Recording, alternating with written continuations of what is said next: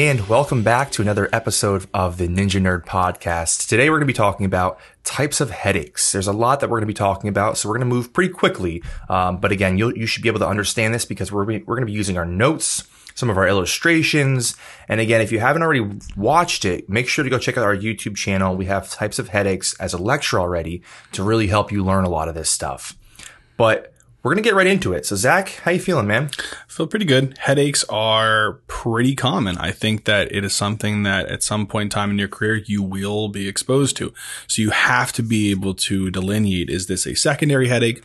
a primary headache. And if it is a primary, which one is it? A migraine, a cluster, or tension? So I think it's a, a great, great topic for um, just a well-rounded clinician. All right. So let's just jump right into it then. We're going to have a, a first an introduction on really the fundamentals of headaches.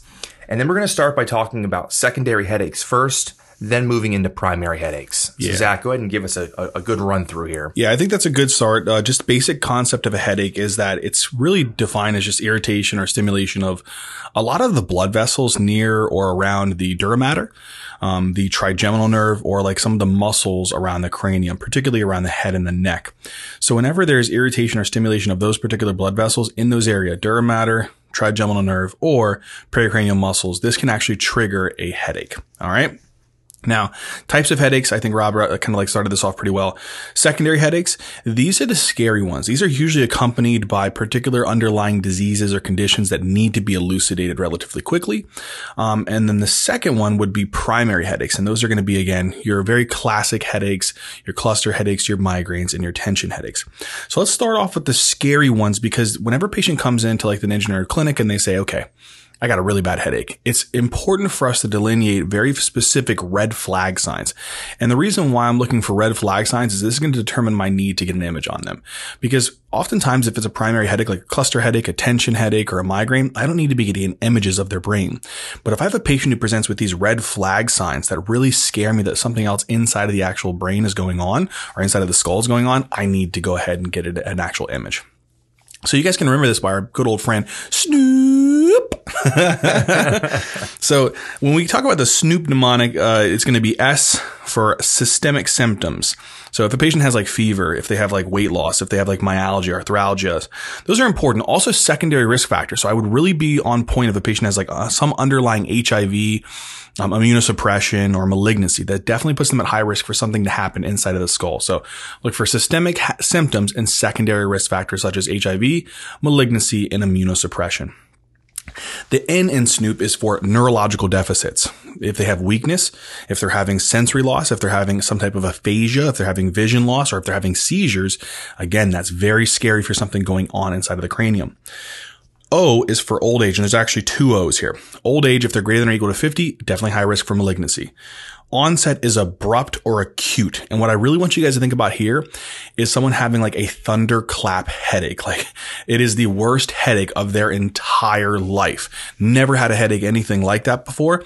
That is very concerning for like a subarachnoid hemorrhage. Then we have a bunch of P's, so three P's. So we have an S, an N, two O's for onset and uh, again old age, and then three particular P's. Actually, four P's. I apologize. Four P's.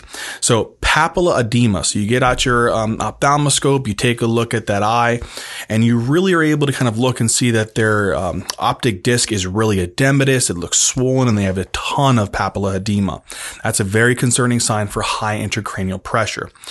The next thing is that the pattern changes from their usual headache. So let's say that a patient says, I normally have like some headaches and it's usually kind of like not too bad, but today, oh my gosh, it's way, way worse. It's like pounding, it's stabbing, it's throbbing, whatever it may be. It's just completely different from their usual headache. That's an important thing to be able to delineate. So ask that question to the patient. You, ever, you have headaches? Oh yeah. Are they anything like this? No. That's a concerning sign. That's a red flag sign. The next thing is positional. So if the patient has a headache that's really worse when they're lying down or whenever they're getting up in the morning, and it's better when they're sitting up or walking around, that's very concerning for a malignancy, believe it or not. And then the last one is that whenever a patient is doing like a Valsalva maneuver or they're coughing, what happens is that if they have a precipitation or worsening of their underlying headache when they're coughing or Valsalving, what happens is you increase your intrathoracic pressure when you Valsalva. Right? That decreases the venous drainage from your cerebral veins, increases venous congestion, increases ICP. If somebody already has something going inside of their skull that they have a high ICP and you increase it even more, you're going to worsen their headache. So again, quick things, patient comes in having a headache, Think about Snoop Dogg. Think about, again, systemic symptoms, secondary risk factors. N, neurological deficits. O, old age greater than 50. O, onset, abrupt and very intense thunderclap. P, papilla edema. P, pattern changes from their usual headache. P, positional, worse when they're lying flat or when they get up in the morning, better when they're standing and walking around. And the last P is it's precipitated by valsalvas or coughing, anything that increases their ICP if they already have increased ICP. Does that make sense, Rob, for the secondary kind of red flag stuff? Makes perfect sense. Scary stuff. Yeah, it is. It's really important to be able to pick this up. So whenever a patient comes in, you pick up some of these particular red flag signs. It should very, very importantly trigger you to think about what could be the differential for a secondary headache, and then how do I go about figuring out what that cause is. So, secondary headaches, it's important to think about it in a couple different ways. It can be caused by mass occupying lesions, non-mass occupying lesions, or pathology that's outside of the central nervous system. And we'll go over each one of those.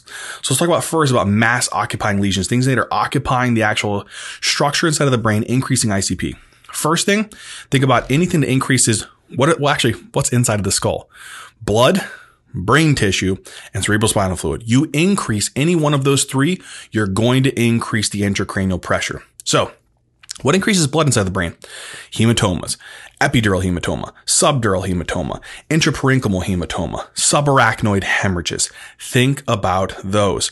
And Rob, what is that classic type of like buzzword term for subarachnoid uh, hemorrhages?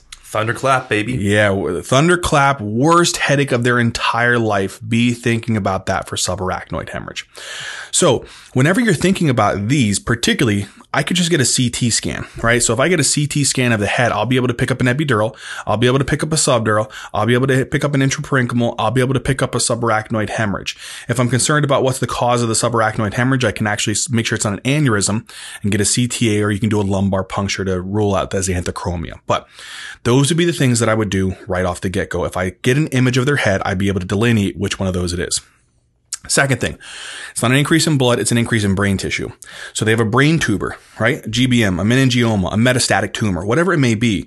If they're coming in and they're presenting with what? Oh, first off, if it was blood, if it had a lot of those problems like the blood, thunderclap headache is the big, big term that you want to be able to remember, but think about neurodeficits, guys. So if a patient's coming in with neurodeficits, that's also going to lead you to think about some type of like brain bleed brain tissue, so tumors. Think about the signs of malignancy, old age, greater than 50, systemic symptoms, low grade fever, weight loss. They may have some types of neurodeficits or neurobehaviors, so seizures are very, very common with brain masses. Headache is worse when they're lying down flat or whenever they're kind of getting up in the morning. It's better whenever they're walking around or sitting. Whenever you have them cough, Valsalva, it worsens their headaches. Think about those things. Well, what I do to figure that out? CT of the head. I might find a mass. I might find some type of malignancy there. If I really want to get a better look at it, I can do a MRI. And if I want to figure out if it was a metastatic one, I could do a CT of their chest, abdomen, pelvis and see if there was a tumor somewhere else that it spread to the brain. But that's the way I would go about figuring out that. The other thing I would want you guys to think about, besides an increase in brain tissue, is that due to like a, a, a GBM or meningioma or some type of uh, metastatic tumors, think about a pituitary adenoma. This is a really big one. So if a patient comes in, they have headache, but they have, here's the key term, ready? Bitemporal hemianopia. You guys, you remember that, Rob? Whenever it's compressing near the optic chiasma, you lose the visual fields in the lateral aspect of the eye. So both your right and left eye, you'll lose your lateral visual fields. Oh, yeah. Your peripheral vision. So look for that. Also, if it's um, a tumor there, usually it's prolactin- uh, prolactinomas. So those secrete prolactin. So the, sometimes males will get tits, right? They'll end up with uh, gynecomastia. they may have uh, females, they may have galactorrhea where they're having like leakage. So look for that. Look for erectile dysfunction, decreased libido. Those things may be important. Or for a female, maybe she's missing some of her menstrual cycles. But again, I would get a CT. So CT would be a great thing. You'd be able to pick up a pituitary mass. If you're really kind of like not sure off the CT, you can get an MRI. But again, think about that with the bitemporal hemianopia. That's a key one and the, any signs of prolactinemia. Okay. So particularly gynecomastia, galactorrhea, menstrual irregularities. All right, so that's another one for the brain uh, tissues. Another type of brain tissue problem would be a brain abscess. So if you have a big fat abscess that's occupying space within the brain, think about that. If the patient has headache, if they have neurological deficits, depending upon where the abscess is, obviously will determine their neurodeficit, and then fevers. That's a big one. You get an MRI or a CT, you'll be able to pick it up.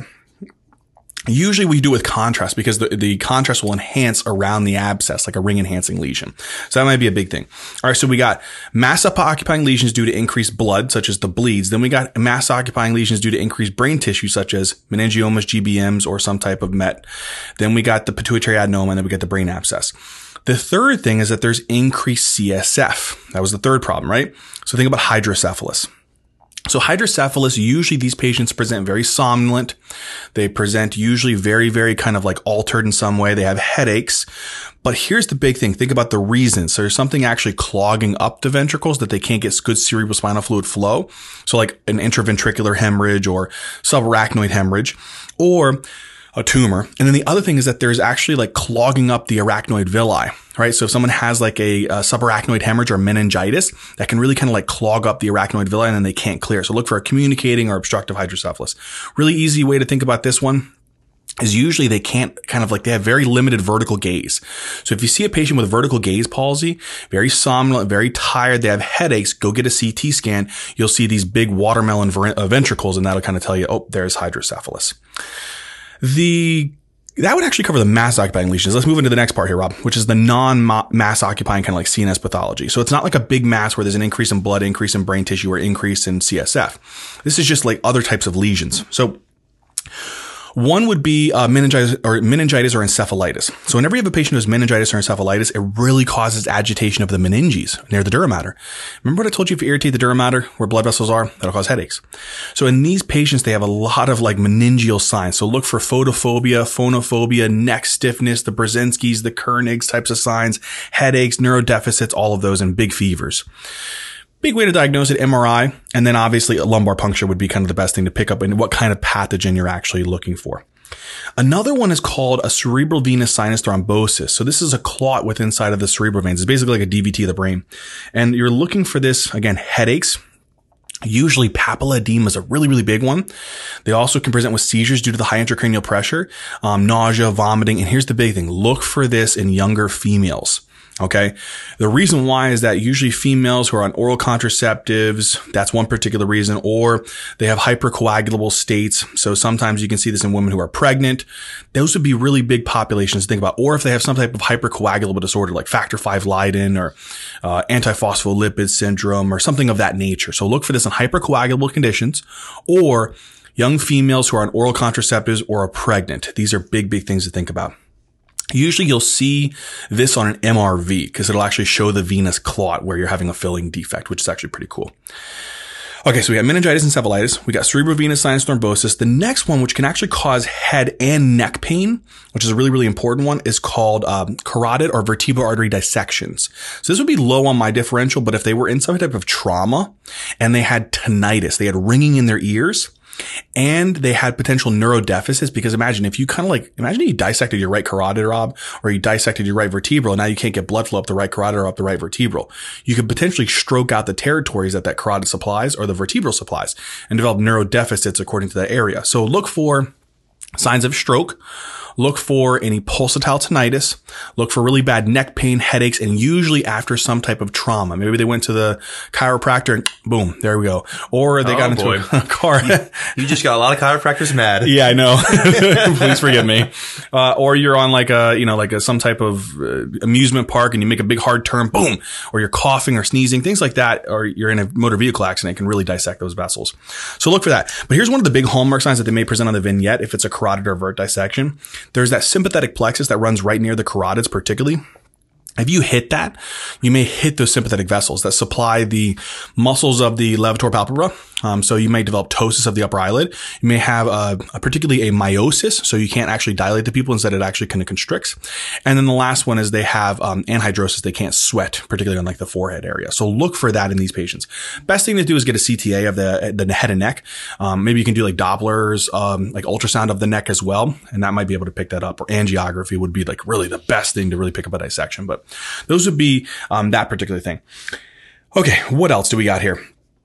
The next thing that I also want us to talk about here is going to be um, what's called idiopathic cranial hypertension. So pseudotumor cerebri. Again, it's a non-mass occupying lesions. So you got meningitis and encephalitis, cerebrovenous sinus thrombosis, carotid artery dissection. The next one is pseudotumor cerebri. Now, in this one, it's actually no pr- specific kind of like real underlying reason as to why this happens. It's just these patients have kind of a very interesting high intracranial pressure. You usually see it in obese women who are on oral contraceptives, who are taking like a doxycycline or minocycline for some reason.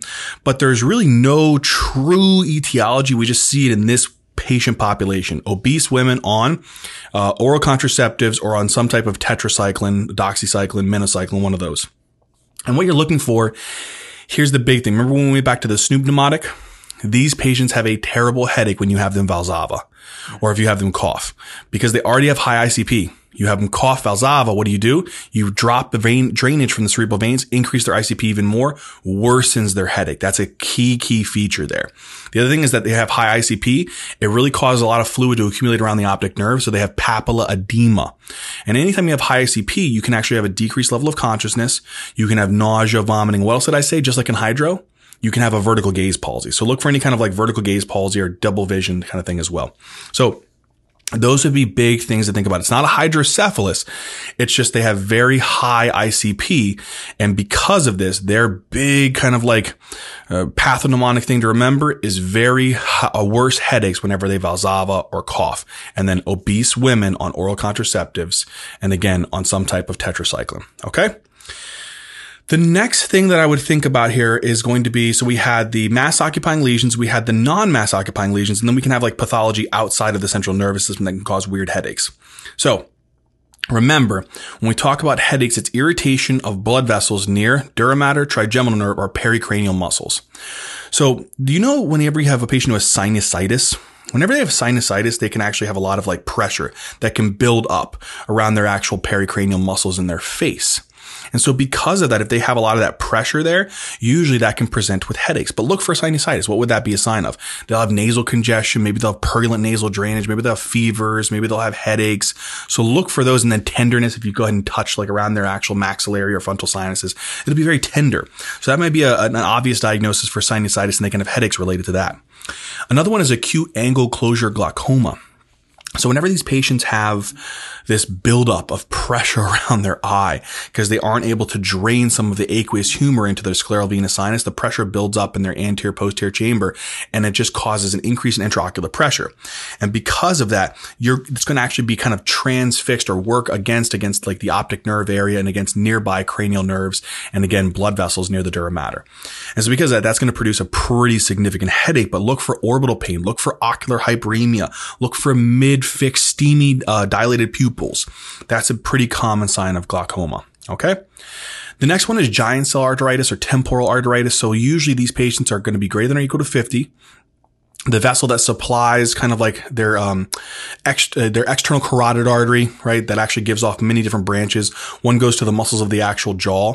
If you can't actually, if you have like an inflammation of that vessel and you can't supply those muscles, you can develop like difficulty or pain with chewing. So claudication of the jaw. It also gives off branches that actually go to the, the uh, eye. So they may have like a monocular vision loss. And then again, because it's also going to be supplying some of the muscles near the temple, it really causes this very significant pain and tenderness near the temple that sometimes it's really so difficult to even touch or even brush their hair. It's like ex- extremely painful. So look for that, that temporal pain that's really painful, greater than 50, jaw claudication, vision changes. That's a very common sign. Also, usually they have, it's associated with uh, polymyalgia rheumatica. So they may have some proximal muscle weakness as well. But Send off an ESR, CRP, um, or if you really want to, a temporal artery biopsy may be something to really rule that in. The next one is trigeminal neuralgia. This is a very terrible, terrible disorder. It's also known as a suicide disease. But in this situation, usually these patients have some type of artery, like the superior cerebellar artery, that mashes on the trigeminal ganglia and just causes this intense pain. It is this stabbing, electric um, pain that usually radiates throughout the side of the face that's affected. So it's usually kind of like a unilateral pain. So it's a one-sided pain on one side of the face that you are just mashing on that trigeminal ganglia and it causes intense lancinating, stabbing, lightning type of pain that's usually on one side of the face. And it's usually can be just triggered by a patient chewing.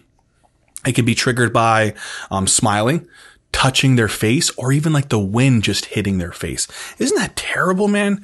That's like horrible. I can't even imagine Yeah, that. that's but that's really it's it's that's it. Very terrible. no, and then it can happen like 10 to 100 times Yeah, a day. that's insane. That's a scary kind of thing to think about, but usually that's one of the key features is this, this stabbing, electric, very intense pain that occurs on one side of the face. And it's usually exacerbated by chewing or wind hitting their face or kind of touching their face or smiling. And it can happen multiple times a day. Usually, um, you can get an MRI or MRA to look to see where the superior cerebral artery is compressing the, the trigeminal ganglia nerve. And that would be kind of a, a thing to see for that one. Um, I think that would finally cover the, Yeah, the secondary headaches. That was a lot. That Oh was my a lot. gosh, it was. But um, important to know those because those are all the, the red flag conditions there. But now we're going to go ahead and move into primary headaches, which a lot of us have experienced ourselves. Absolutely. Um, and definitely try to understand a little bit more about primary headaches. Yeah, so when we talk about primary headaches, now we can get into the migraines, the clusters, the tension headaches. So first thing I think with migraines is that these are one of the second most common ones. And generally it's very interesting where you, the, the causes behind this, there's not like a, a telltale kind of like cause, but think about this in patients who have a, like a family history, especially like patients who have family histories of migraines. Sometimes they can develop what's called a familial hemiplegic migraine, where they can literally develop like plegia and weakness on one side of their body. So it's an important one to remember, especially if they have a very consistent family history of migraines. But pr- particularly in the vignettes, you're going to see that a patient is like has some particular trigger that caused their headache. It's a trigger. So red wine chocolate, um, pizza, um, or, you know, something that has lots and lots of cheese on it. so, you know, usually they say patients who are having lots of cheese and wine and chocolate, um, those would be big, big Just things. my daily night right there. For having a good night. That's yeah, that's exactly. there. Migraine city, baby. Yep. Um, other things I think about is oral contraceptives. So if a female's on oral contraceptives, their young age, or really loud sounds, bright lights, those are things that are usually triggers. So don't forget red wine, chocolate, um, usually lots of cheese products, oral contraceptives, and then loud sounds, um, bright lights. Usually that'll trigger some type of pathophysiological process. Now, I think it's really beyond the scope of this to talk about all the pathophys because it's not even certain as to really how this happens. There's just some type of theory called the cortical spreading depression theory. Um, and I would not want to go down this route because it's not even guaranteed. But usually one of the biggest things is that these patients very commonly start with a very pinpoint kind of location in their occipital lobe where they start to develop this kind of like issue where there's lots of serotonin release. And then they start to have this spread that goes from the occipital lobe all the way kind of forward towards their frontal lobe. And if you start with an occipital lobe, usually that affects your vision, right? So usually these patients start off where they have some type of like visual aura. So they have like what's called scintillating scotomas, like these like weird like squealy lights that they see in their eyes. And then afterwards, then they start off with these really, really rough headaches. So I think it's really important to understand just the basic is that usually these migraines are triggered by some type of thing called the cortical spreading depression theory. Now, without really going down that pathway, let's talk about how these patients really kind of present because that's the key feature. Let's not get locked up in the pathophys. Usually the easiest way to remember this is by the what's called the pound mnemonic. So a patient will come in and they'll have a pulsatile type of headache. They'll have difficulty or pain, particularly in uh, sensitivity to light. So they'll have what's called um, photophobia. They'll also have sensitivity to sound, where it causes their headache to be really worse and it hurts. Phonophobia. So look for a pulsatile headache with photophobia and phonophobia. That's for the P of the pound mnemonic. O is it's usually only one day in duration. Usually you won't get this thing for more than one day. If it is, the max that you'll see it is up to about 72 hours, but it's usually one day in duration. Second thing for the pound mnemonic is the U, or the third thing. It's unilateral pulsatile headache. So it's a pulsatile headache, usually unilateral, one side. Photophobia, phonophobia, and one day in duration. Here's the other big things. N and D. Nausea and vomiting may be associated with this headache. And then lastly is that these migraines can be so bad that they can be literally disabling in intensity where people can't even do their normal daily activities and it can affect their quality of life. Okay. So remember the pound mnemonic. Unilateral pulsatile headache, photophobia, photophobia, one day in duration, unilateral. Again, we already said that one, nausea, vomiting associated with it. And again, disabling in intensity. Usually before the headache starts, they have an aura sometimes. And this is usually where it starts off visual. So they have like these kind of like weird looking like squiggly lights that appear within their eyes. And then they start to develop the actual unilateral headache, the photophobia, the phonophobia, the nausea, the vomiting, etc. Okay.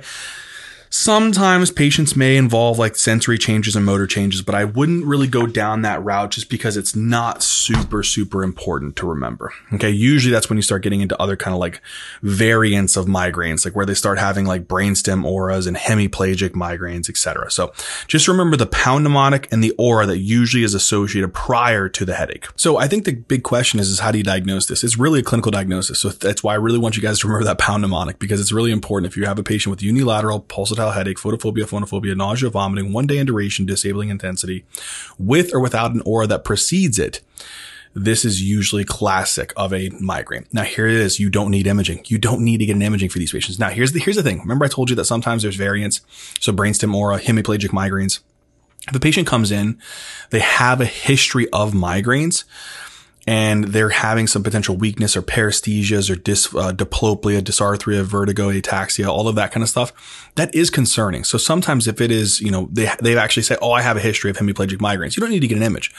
But let's say it's the patient's first hemiplegic migraine or vestibular migraine. It can be relatively daunting and scary and thinking that they're having some type of like, you know, secondary process going on. So just be aware when a patient comes in with their first hemiplegic migraine, where they're having weakness or sensory deficits, or they have like a vestibular migraine where they're having like severe vertigo and double vision and dysarthria, etc it may be warranted to get an image of their head just to make sure. But if they've had a history of hemiplegic migraines or brainstem aura, don't get an MRI or, an, or a CT because you know that it's likely their cause. Okay. Especially if they've had a history of them because it's more of a clinical diagnosis. But again, use your Snoop mnemonic to really help to divvy out which ones should go to get an image. All right. So that would cover the diagnosis. Now the treatment is relatively straightforward. Acutely, if a patient comes in with this terrible, terrible type of migraine, you're going to treat the symptomatic nausea and vomiting. So generally we give them some fluid to give them back the fluid that they vomited. On top of that, try to get them to stop vomiting. So metoclopramide, prochlorperazine, there's actually pretty beneficial drugs because not only do they treat the nausea, they have some type of benefit on the migraine itself as well. So give them 10 milligrams IV of um, metoclopramide or prochlorperazine, 5 to 10 milligrams IV, plus maybe like one or two liters of like normal saline or LR. Okay. Then we move on to the next part, which is, okay, how do we treat the actual headache itself? So if the patient is like a mild to moderate type of headache, you can give them like NSAIDs, ibuprofen, naproxen, ketorolac, acetaminophen, give them like pretty good doses of that. So that's one thing. Now, if the headache is really, really bad, so you've given them the NSAIDs, it's not getting any better, then I would move to something that's a little bit stronger. So I would consider things like triptans. So triptans are really good for kind of like abortive therapy to really stop and shut down the migraine. So sumatriptan is actually a pretty good one. Zolmitriptan is another one. Usually sumatriptan is the pretty common one. If they can tolerate PO, give them like 85 milligrams of sumatriptan, maybe with 500 milligrams of naproxen as a combo, um, like every two hours until you max it out. If they can't tolerate PO, you can give them a six milligram IM injection, and you can generally do that about every hour until like you max that out. And you can also do like an intranasal spray, but generally sumatriptan is pretty much your good go-to there. Other alternatives besides sumatriptan or zolmitriptan is you can do the ergots, so dihydroergotamine that may be another one, but we don't usually use that one too often. Another one that actually is not too bad for uh, migraines, especially for abortive care, is dexamethasone. I think it's really good because it can lead you to hang that kind of like treatment to give you time for the prophylactic to kick in. So usually if a patient comes in and they have a migraine, I'll give them the fluid, I'll give them metoclopramide or prochlorperazine, one of the two. Then I'll try an NSAID. Generally, I like to try like ketorolac, see if that works. If that doesn't work, then I'll give them some sumatriptan to see if we can shut that down. If they're still having it, then I'll hit them with a dose of Decadron or dexamethasone. And so I'll give them about maybe anywhere from 8 to 12 milligrams of Decadron as a one-time dose. And what that's going to do is that's going to give me a decent amount of time for me to start them on a prophylactic. It'll allow for some of the other drugs to kick in acutely, and then I'll start them on a prophylactic uh, kind of therapy that'll really help to kind of prevent them from having attacks in the future. So that's the important thing to think about. So what are the prophylactic drugs that we can use? You can use anticonvulsants, believe it or not. Um, because they affect like the sodium channels and calcium channels of the vessels. So you can use things like topiramate, uh, 25 to 200 milligrams if you want to once daily. Valproate's another one. Beta blockers. I actually do prefer beta blockers. Propranolol is a pretty good one, 120 to 240 milligrams once daily. Um, and then second line is if for whatever reason they can't tolerate an anticonvulsant like topiramate, valproate, if they can't tolerate a beta blocker for whatever reason, you can consider things like tricyclic antidepressants. Not my preferred one, um, but things like amitriptyline. The other thing is that really, really not a bad idea is to consider kind of like consulting someone who can do injections of Botox. So sometimes Botox A, one, one of the actual botulinum toxins, can actually help, particularly with these patients with chronic migraines. Maybe like one injection, like every, you know, a couple weeks, like 12 weeks or something around that. The last one that I actually have found to be relatively helpful for patients, I think is personally one of the best ones prophylactically, is the CGRP antagonists. They're just crazy expensive. Um, but these are your UMABs. So erenumab, galcanezumab, these are really, really great drugs.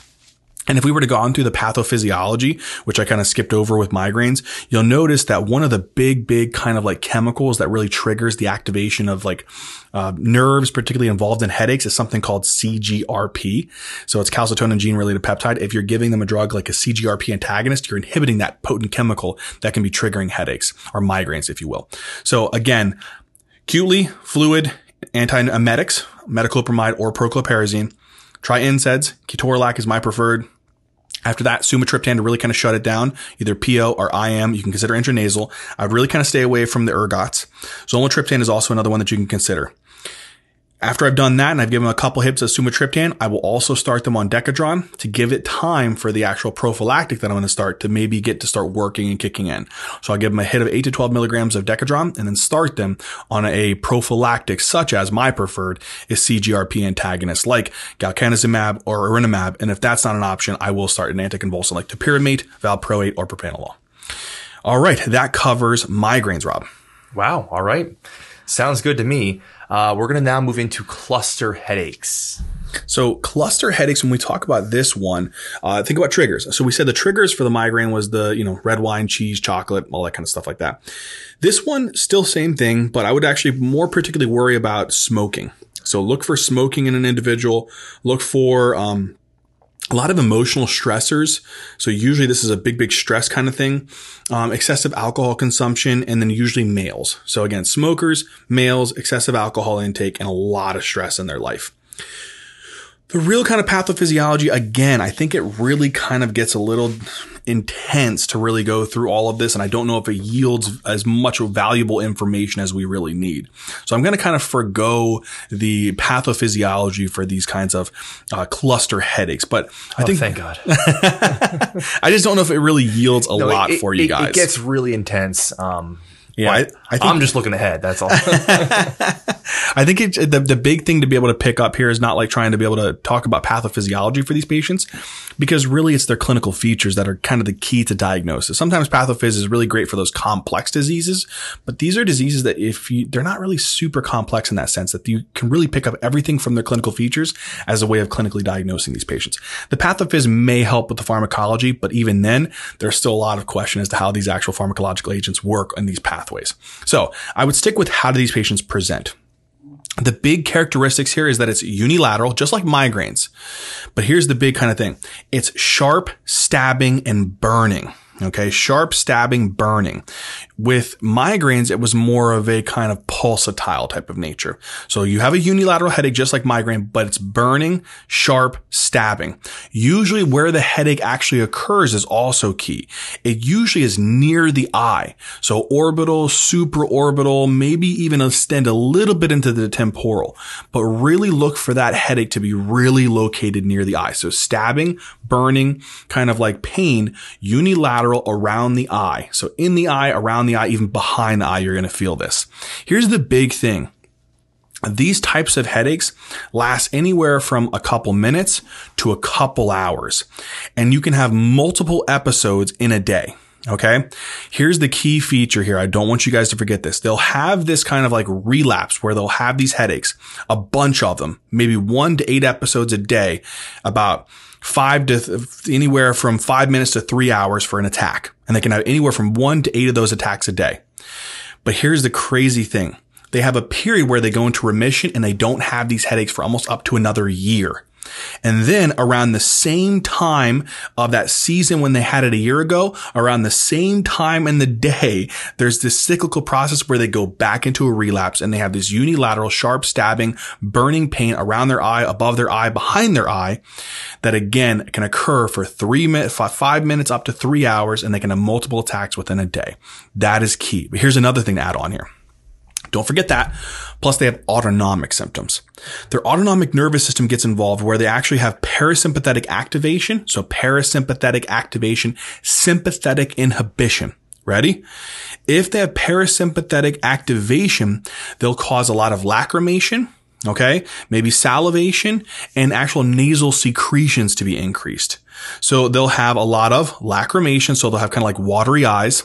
They'll have a lot of like nasal congestion and rhinorrhea. So they'll have kind of like a fluid that's kind of leaking from their nose. And on top of that, they have a lot of like the blood vessel supply around the eye is kind of like increased. And so they have ocular hyperemia. So look for a red kind of eye, look for nasal congestion or nasal rhinorrhea. And then again, look for lacrimation. Here's the other thing. So that's the parasympathetic activation. They have sympathetic inhibition and it looks like partial Horners that we saw in like the vert and carotid dissection, Rob. Same thing. They can have miosis, ptosis, and anhy- oh, sorry, no anhidrosis. That's the key. Partial Horners.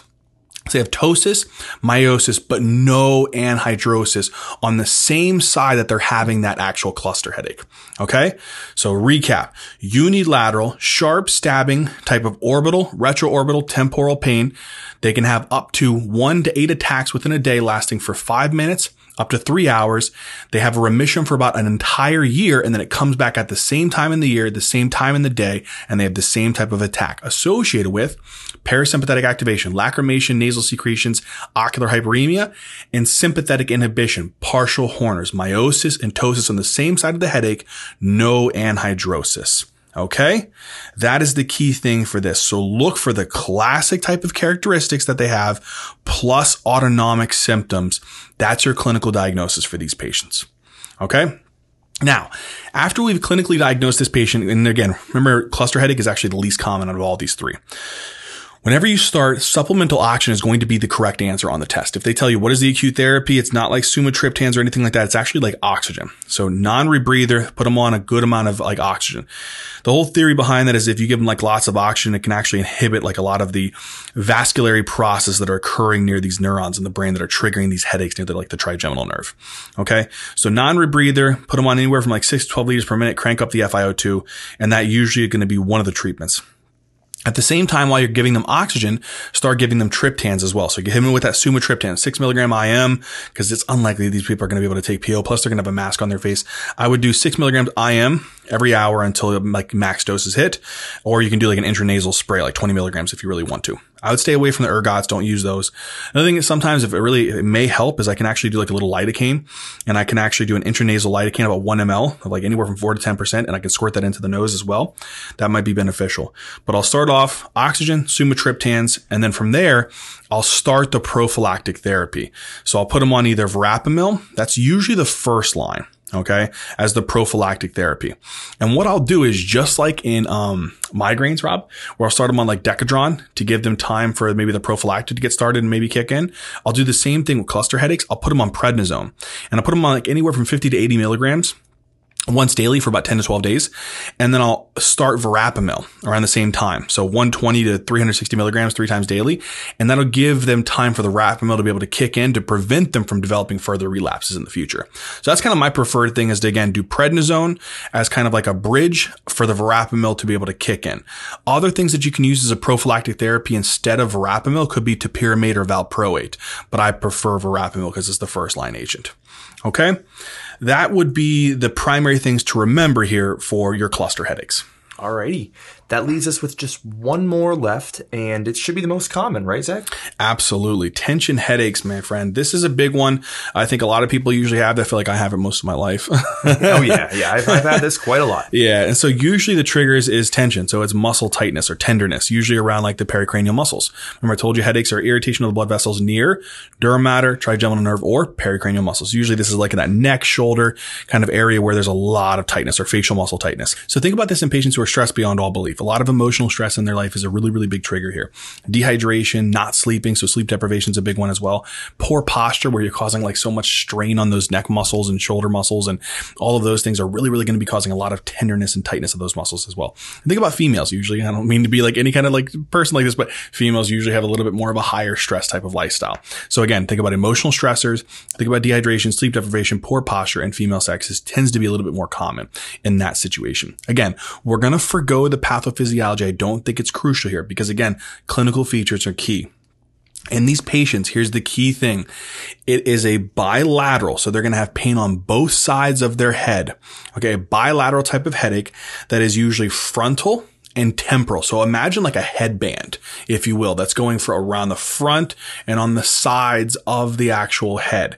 That is going to be the pain location of where it is. So bilateral and a vice grip or headband like type of appearance, frontal and temporal. Usually it's non-pulsatile. It's honestly like, like imagine you're taking a vice grip and squeezing it onto their head. That's really what it is. It's like you're trying to wring their brain out. That's the pain that they're going to have. It's going to be kind of a vice grip, tight like type of pain, band like pain that goes frontal and bitemporal. Usually these can last anywhere from 30 minutes to about a week. So these are pretty, pretty like, you know, annoying ones because of that muscle tightness, tenderness, the underlying trigger. Did you say a week? Yeah, yeah. Sometimes these can even last a week. Oh gosh. I, thankfully, I have never had a, a headache go for a week. Um, oh my gosh. Yeah. Wow. I mean, typically they're like four to six hours, but Sure. they, they really can extend upwards of a week. And I guess this is it's an easy differentiation between cluster and migraine because those are unilateral, whereas this would be Exactly. Bilateral. So that's one of the big things. The other thing I think would be a differentiating factor is they don't have like those autonomic symptoms. So like nausea, vomiting, photophobia, phonophobia, lacrimation, nasal secretions, all that like Horner syndrome type of stuff. They have none of that. It's usually just the classic like neck stiffness, tenderness associated with a bilateral temporal frontal vice grip band tight leg headache that typically is four to six hours, but it can honestly last upwards of a week. So those are the big, big features to think about for these patients. Um, that would be kind of like the clinical diagnosis for these patients. I really wouldn't kind of go too crazy for this. Um, now here's the thing.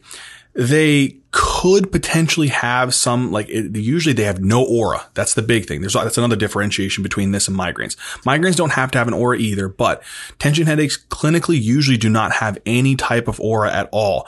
There is some situations where these patients may have some slight hypersensitivity to light and slight hypersensitivity to sound and mild nausea. But again, it is nowhere near in comparison to migraines.